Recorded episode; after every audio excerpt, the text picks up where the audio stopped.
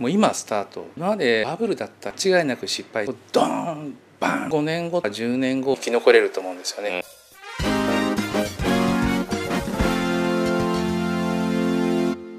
皆さんこんにちは。西の未来へようこそ。今回もですね前回に引き続きジェシカの代表理事をお務めのパデレさんにですねお越しいただきましてウィズコロナアフターコロナでお話をしたいということなんですけども前回ですねどっちかというとウィズコロナ的なお話がメインだったので今回はですね現状を踏まえた上でアフターですね中心にちょっとお伺いしたいというふうに思います。和さんよろしくお願いします。はい。大前提ちょっと今4月だとい。うことでね、はい、そこの時点をね皆様にご理解いただいた上で現時点のお話をねちょっといろいろとお伺いしていきたいというふうに思うんですけども、はい、前回ですね非常に前向きなテレワークになって時間余ってるわけだから忘れないため情報発信プラス学ぼうと。はいいうお話で締めていただいたわけですけどもかといってもですね現状を見た上で教育は非常に大事だなと思うんでやった方がこういう時期だからこそってあるんですけども、はい、まあ、なかなかそこまでいけないと。い。う会社も多いのも事実ですよね、はい、正直言って、うん、リアルと EC 含めて今の現状を踏まえて物販含めた上でどういう流れになってきそうかなっていうお話ちょっと川連さんの言葉でちょっといろいろ聞いてみたいなって思うんですけど。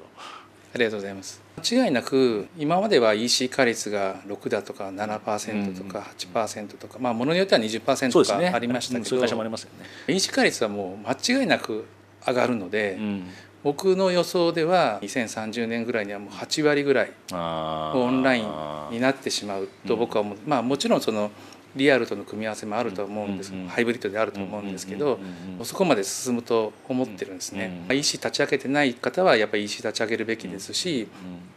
今やってる方は今のチューニングも含めてどうすればお客様とうまく共感されてつながりができるかっていうところをやる必要はあるんですね。すぐやるっていうことであればやっぱ皆さんは検索するしソーシャルで探すし、うん、口コミ情報も含めてですねやるので今までちょっとおろそかだった検索対策じゃないですけど、うん、ちょっとしたところいじるだけでも効果出たりとかすることはあるので一生懸命やってきた方はいいと思うんですけど、おざなりになってきてる方すごく多いので、少しずつお店を見直すっていうのも大事だとは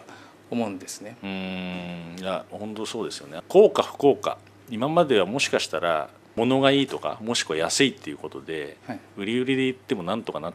ちゃったかもしれないですけどそれもちょっと通用しなくなるのかなっていう感覚はちょっとあるんですよね。はい、うん、そうですね。やっぱりその5年後とか10年後を見据えた時に間違いなくその AI スピーカーだったりとか、うん、まあ、AI はもちろんだと思うんですけど指名買いもまあ当然だと思うんですけど、まあ、いろんな買い方があるので、うん、まあ、そういったことを考えた時に今までこうバラッとまあ、いろんなものをいろんなブランドでマルチブランドで売ってた方とか結構実は多いんですけどやっぱりシングルブランドで私はこうです。私の商品はこうですっていうシングルブランドを今作ってそのシングルブランドをいかにこう高めておくかというのは僕はすごく大事だと思ってるんですね。例えば5年後10年後になった時に今でもそうなんですけど例えばトイレットペーパーにしてもティッシュにしても洗剤にしても、まあ、大体自分の使うタイミングとかっていうのは大体こう分かるわけなんですよね。でそれを今いちいちアマゾンさんだとかいろんなところでボタンを押さないと購入できないものがいつもの買っといてで、まあ、エアスピーカーに言っとけば、それで注文できるかもしれません、まあ、これは僕が勝手に言ってるマイページショッピングって勝手に言ってるんですけど、かもしれないし、まあ、その別にスピーカーで言わなくたって、まあ、ある程度こう使うタイミングとか、私はトイレットペーパーは、えー、2パックだけは用意しておきたいって言っとけば、自動的に注文が来ると思うんですね。まあ、例えばこういう水が欲しいっていうシングルブランドで売ってるところは非常にこう注文がしやすくなると僕は思うので攻めておいた方がいいかな。と。で一方日用品だとかすごく断捨離が進んでるので、えー、高級品だとかブランド品ものは、まあ、不要不急のものは売れないんじゃないかっていうところがあると思うんですけど、うん、これはやっぱりその人間としてはある程度やっぱり欲があるので、うんうん、まあ一個だけはちょっと贅沢しようとか、ここだけはこうしておきたいっていう方が必ずいらっしゃるの,、ので、そういったところ方々に対してはそういう窓口をちゃんと開けておく必要はあると思うんですね。よく言うんですけど、はいこのお店この会社は僕のこと知ってる、うん、私のこと知ってる。まあ、その変な意味ではなくてですね、うん、あのいい意味としてあこういう傾向あるんだなとか方向性持ってるんだなっていうのが分かってくれたら例えばですけどピンクのネクタイにしませんかとか、ちょっとこういう柄のものでやってみませんかとか、ズーム映えしますよみたいなのが出てくると、わざわざ他で別のブランド探してとかっていうよりは信頼あるところで買おうということがあると思うんですよね。でそのために頭の中にあのお店あの会社っていうのを脳の中に入れといてもらわないといけないのでズバリと言えるような状態にしておく方が僕は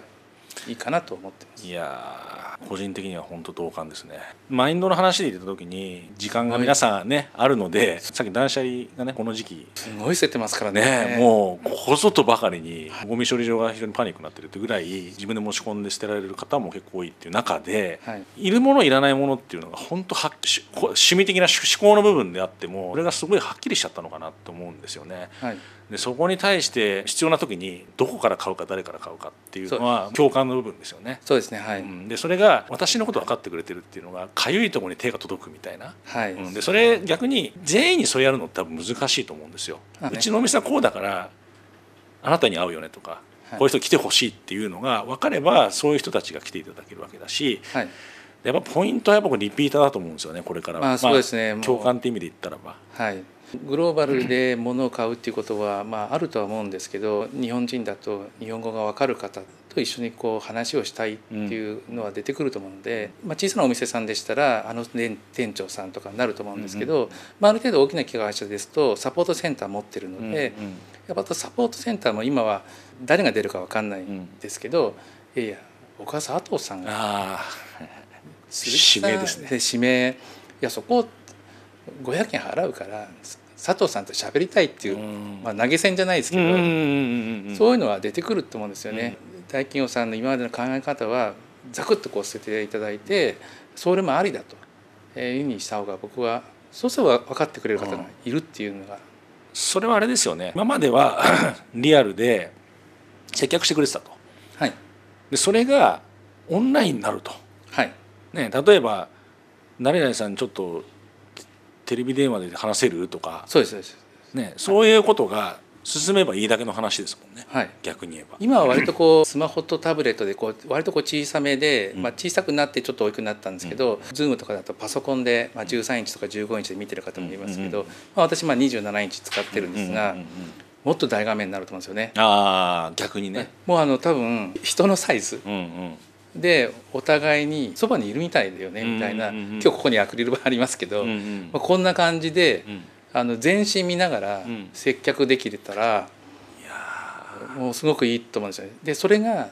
まあ、女性の場合はその化粧だとか、まあ、服の方に影響するかもしれないですけど暴れるってる方には申し訳ないですけど、まあスナップカメラじゃないですけど 変身できるのでアバターとかね、え声だって今もう変えれちゃうので、まあ、そういうのっていいと思うんですよね、うんうん、あ名前出したらですけど例えば乃木坂の女性が接客してくれると、うんうん、でも実は影影武者で。まあそれまずいかもしれない、まあ、まあ、極端な話になっちゃって、ね。ね、しちゃってますけど、うんうん。まあ、そういうのもありだと思うんですよね。うん。いやこれは EC の方々は結構ヒュッと入ってきやすい話だったかもしれないですけどこれリアルの方は店頭じゃなくてネットで相談、はい、ネットで指名、はい、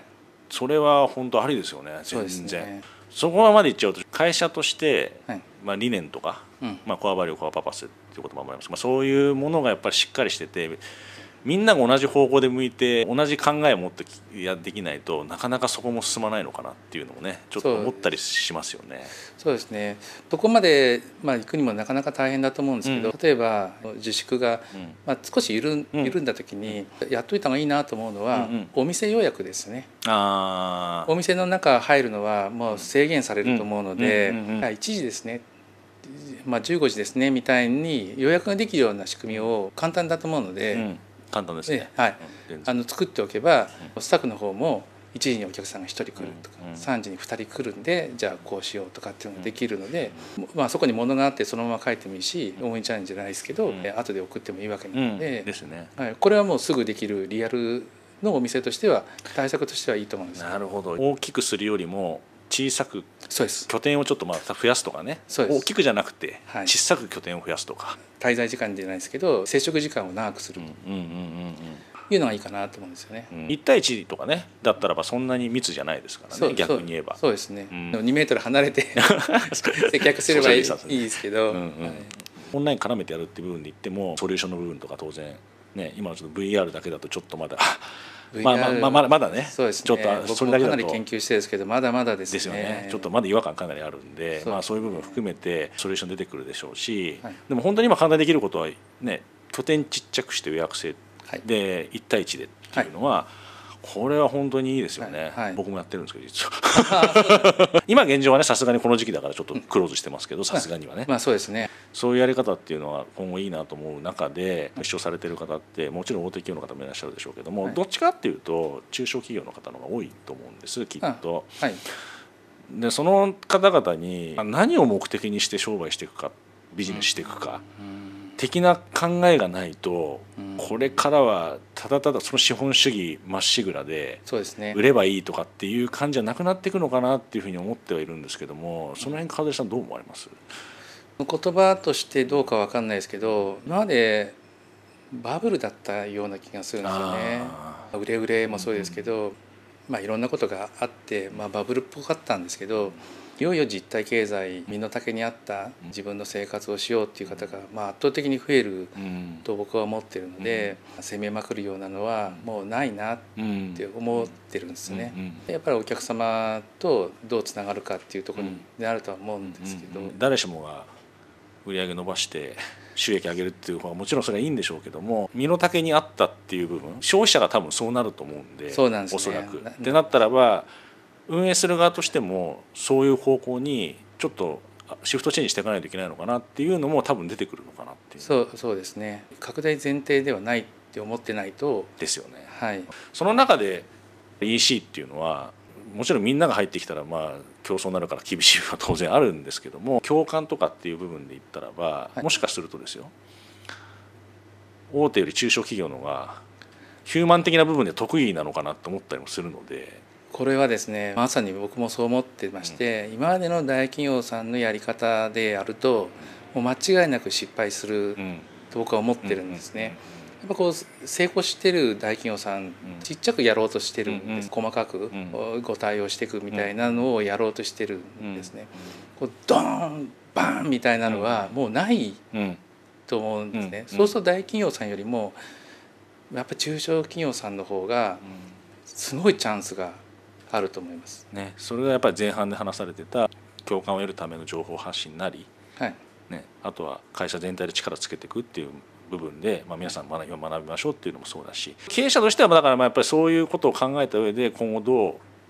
ういうふうに持っていくのかっていう部分はやっぱりこの時期だからこそ考えてほしいっていう感じですよね。そうですね。まあどうしてもその新規をガンと取りましょうとかっていう言葉が、まあ代理店さん含めてで、まあ、非常に多いのですごく華やかに見えていいんですけど。キャッチーですからね。すごく、ねはい、そうなんですよね。まあ僕らみたいにあのいやリピーター増やして CRM 回して LTV やりましょうよって何それみたいな。そうそうそうなんですよね。えー、なるんですけどやっぱりちゃんとやってるところはそこのお客様のところを一生懸命やっぱり勉強してるっていうかパーソナライズじゃないですけどもっと深いところまでってやるかなり研究されてますから、うん、そういうところの勝ちますよね。ですね、はい、生き残っていくと思います、うん、そういう意味で言ったらまあやっぱ EC っていうのはそういうことをやりやすいわけですからね、はい、データが落ちてくるわけなんで。そうなんですよね、まあ、今更ベタな話ですけども最後になんていうかこういう世の中に変わりつつある中で EC の未来前半でもおっしゃってましたけど今一生懸命やられてる方、はい、今はきついかもしれないけども先見据えて頑張れば、はい。